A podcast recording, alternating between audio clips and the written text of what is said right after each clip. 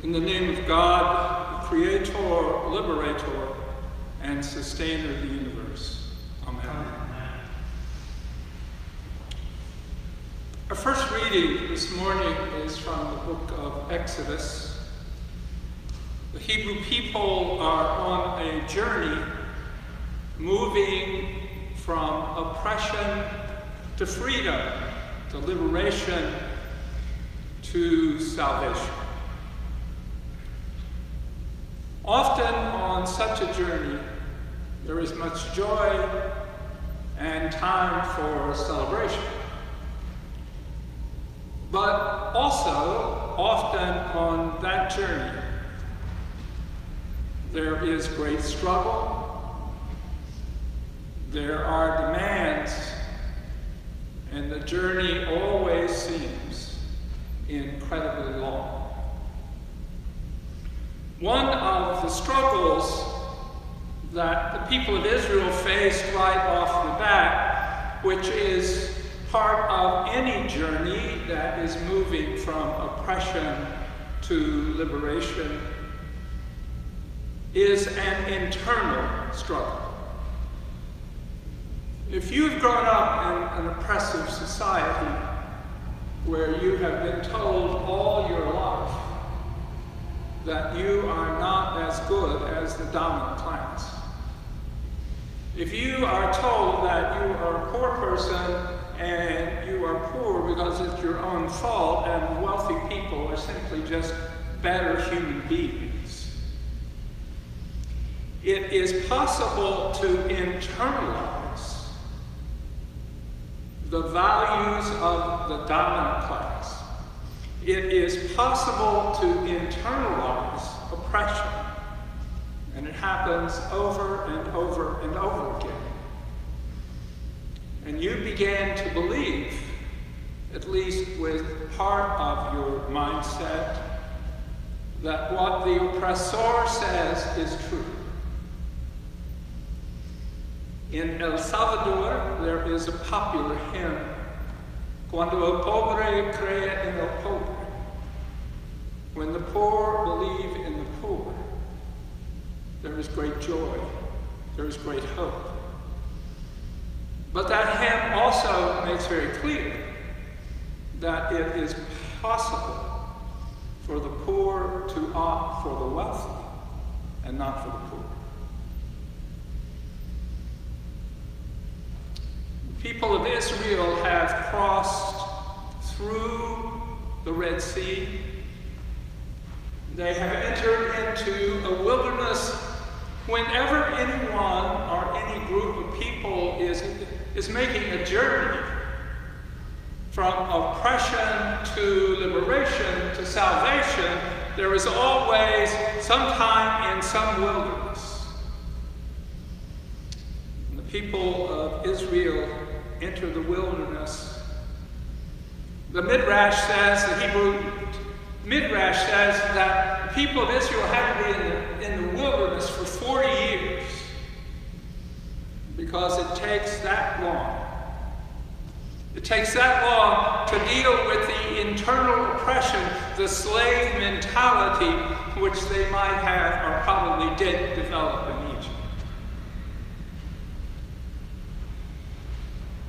As they crossed into the wilderness, they began to encounter the kinds of temptations that are present in any, any struggle. They began to see that life in the wilderness was, was a struggle. They began to doubt if the journey was worth the struggle. They began to say such things as, well, when we were in slavery, at least we ate three times a day. Here we are not so sure. And besides that, it's the same old menu. They began to face the temptation of, of believing, of believing that their struggle should be over. That as soon as they crossed the Red Sea, they should be a different people, that the reality should be different, but that is not the reality. The reality is that the struggle against oppression is a long, long struggle. It also is important, and the people had to learn this again and again, that when you're struggling with the forces of oppression, simply because you have a few victories doesn't mean that the battle is over. Every generation, every generation must struggle for its own freedom and claim that freedom or the forces of oppression will take over and destroy that freedom. In this country, those of us who struggled in the civil rights movement won a great victory in 1965, we thought, in the Voting Acts right. We have this year, under the influence of the Trump administration, realized that we've lost the guts of that bill. The Voting Rights Act, as we knew it in 1965, has been destroyed, and we're seeing great efforts for voter suppression, particularly among those very people who had for so long been denied the right to vote. The struggle is long, and the struggle must go on. The forces of oppression always are telling you the battle is over. You've come out of Egypt, and that's all there is to do. The forces of oppression tell you Obama was elected president, and we now live in a post racial society. And yet today, Yet today we see the forces of white racism present in the highest elected officials in this country. We see violence. We see violence continue to be perpetuated against people who have known violence too long in this society. We have seen that in the state of Kentucky, it's okay for police to break in the door of a black woman who is asleep in her apartment, has committed no crime, shoot her and kill her, and be found innocent.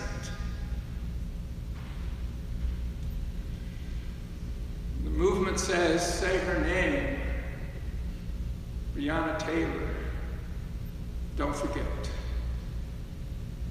Also, do not forget that what H. Rap Brown said about American society is as true today as when he said it in the 1960s, and that is that racism is as American as apple pie. The journey is long and the struggle is ongoing. As the people of Israel struggled at Rephidim, they discovered they had no water. They discovered they had no water and they complained about Moses, their leader. They said, Is God really with Moses or not? Is it really worth this journey? The issue of water was a real one. You can die of thirst. The human body is made up of around 85% water. We need water. We also today live in, in a world in which water is a critical issue, a critical moral issue. Here in Houston, we think perhaps we have too much water. But we have to remember that the very nature of, of climate change itself is that at some places there will be too much and other places not enough. 2017, as we experienced Hurricane Harvey, gallons, gallons, gallons of water falling on our city. People in Cape Town, South Africa ran out of water. Huge city, no water. It is estimated that in the world in which we live today, of 8 billion people globally, in the year 2020, 5 billion of us will experience water stress. That means, that means that 5 billion of us will have problems having access to the water we need. This very day, this very day in the country of El Salvador, and we in this congregation have a close relationship with the country of El Salvador. The rector worked there. The rector's husband is from El Salvador. Our curate's parents are from El Salvador. I have lived and worked in Salvadorian refugee camps. We hosted a Salvadorian family dealing with immigration issues here. For a while, they lived with us. In Soyapango, El Salvador, which is the second most densely populated area in El Salvador, nearly 300,000 people. In the midst of a pandemic, the coronavirus pandemic, 200,000 people don't have enough water to wash their hands. And the mayor of Soyapango has said that for weeks People don't even get a drop of water out of their plumbing. But at the same time, corporations such as Coca Cola get plenty water to bottle and sell to these same people. Coffee growers continue to get all the water they know to raise the coffee beans that they can sell to us. fair trade organic.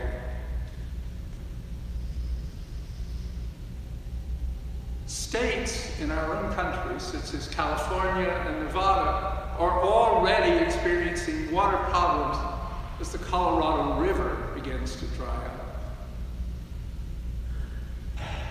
Water is a serious issue. It is real. And what the people of Israel faced was a real problem. Very often, very often in the journey to liberation, you face not only internalized problems, but you face very real external problems. When they were faced with this major crisis, the people of Israel said, Is God among us or not? They did not put their trust in God. They grumbled. Why did we even begin this journey? In our gospel reading today from Matthew's gospel, Jesus is having another conflict with the religious authorities. Jesus often had such conflicts. They ask him a question, and then he asks them a question about John the Baptist, knowing full well that they won't answer it. And then he tells a parable. He tells a parable about a man who had a vineyard and two sons. And he goes to the first son and he said, Son, will you go work in the vineyard today? And the son said, No way. I'm not going. Then the man went to the second son. And he said to the second son, Son, I need workers in the vineyard today. Will you go? And the second son said, Yes, no problem. And he continued to play his video games and didn't go. Then Jesus said to the religious authorities, Which of this person did the will of God? And the religious authorities have enough insight to give the correct answer. They said the first one, the one who said no, and then went. And then Jesus said to them, You are sort of like the yes people. You say the right words, but you don't have the right actions. The tax collectors and the prostitutes have said no, no, no. But when they heard John the Baptist, many of them began a process of transformation, which is now allowing them to enter into the new liberated reality that God is bringing on earth before you.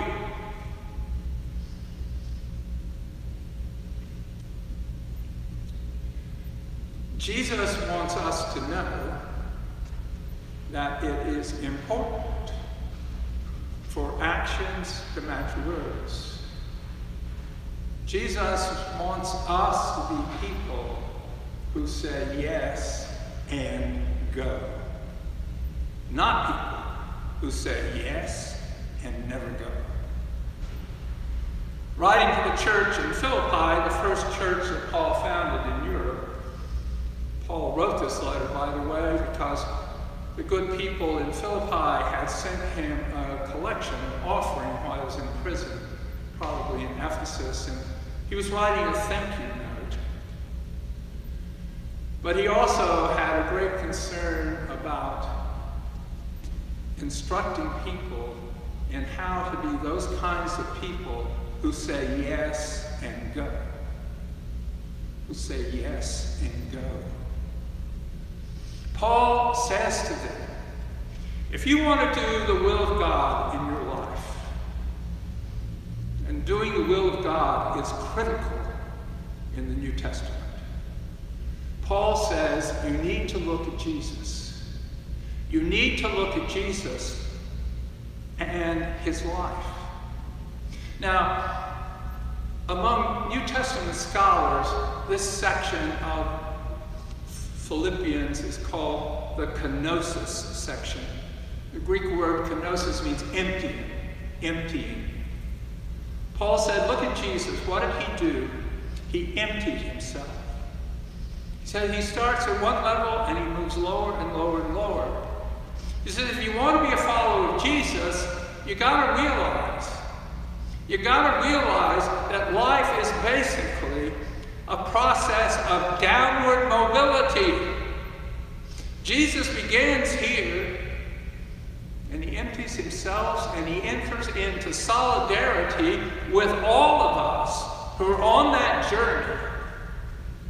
From whatever oppression we've known, through whatever wilderness in which we find ourselves, Jesus is with us. God is on our side following us seeking to empower us on the journey. And our task, our task is to follow his example. And then, Paul says, and this is the hard work, he says you must also have the same mind that Jesus had. You must have the same mind that Jesus had. The mind that's not so much focusing on my well being is on the well being of the entire community. Gandhi said, if I'm hungry, it's a, it's a personal issue. If my neighbor is hungry, it's a spiritual issue. Paul is saying we need, we need to have that mindset that can let go of all those things we desire and think it's going to make our life so well and make sure and make sure that we never, never, never support any political leader who denies the reality of white racism. That we never support any political leader who denies the reality of climate change, the deaths that are occurring even this moment because people don't have water. We must have that mindset that examines our own use. How do we contribute to the ongoing violence in our society? How do we contribute? You know, in, in, in, in our society, we use 50 bathtubs full of water to produce one pound of beef. 50 bathtubs full of water. We use millions of gallons of water each day fracking seeking to continue to have certain forms of gas, natural gas, we call it. While in the rest of the world, nearly two thirds of the world doesn't have enough. We need to realize again and again that in Christ we are our brother's brother and our sister's sister. We need to realize that on the journey, we are called, as Paul said, to work out our own salvation with fear and trembling, and we need to do that now. We need to do that now. As we face into our own Rephidim, as we come to the place where there may not be any water, we need to realize that whatever rocks we encounter upon the journey, and in the Midrash, the rock at Horeb stood for that which was dead, and the water stood for new life. And God brought new life out of that which was dead. Promise of Paul to the Philippians is that God is with us. And so the issue is not so much the question that the Hebrew people ask is God with us or not? But the question is, are we with God? Let us pray that our yes will be yes, and our yes will also mean we will go.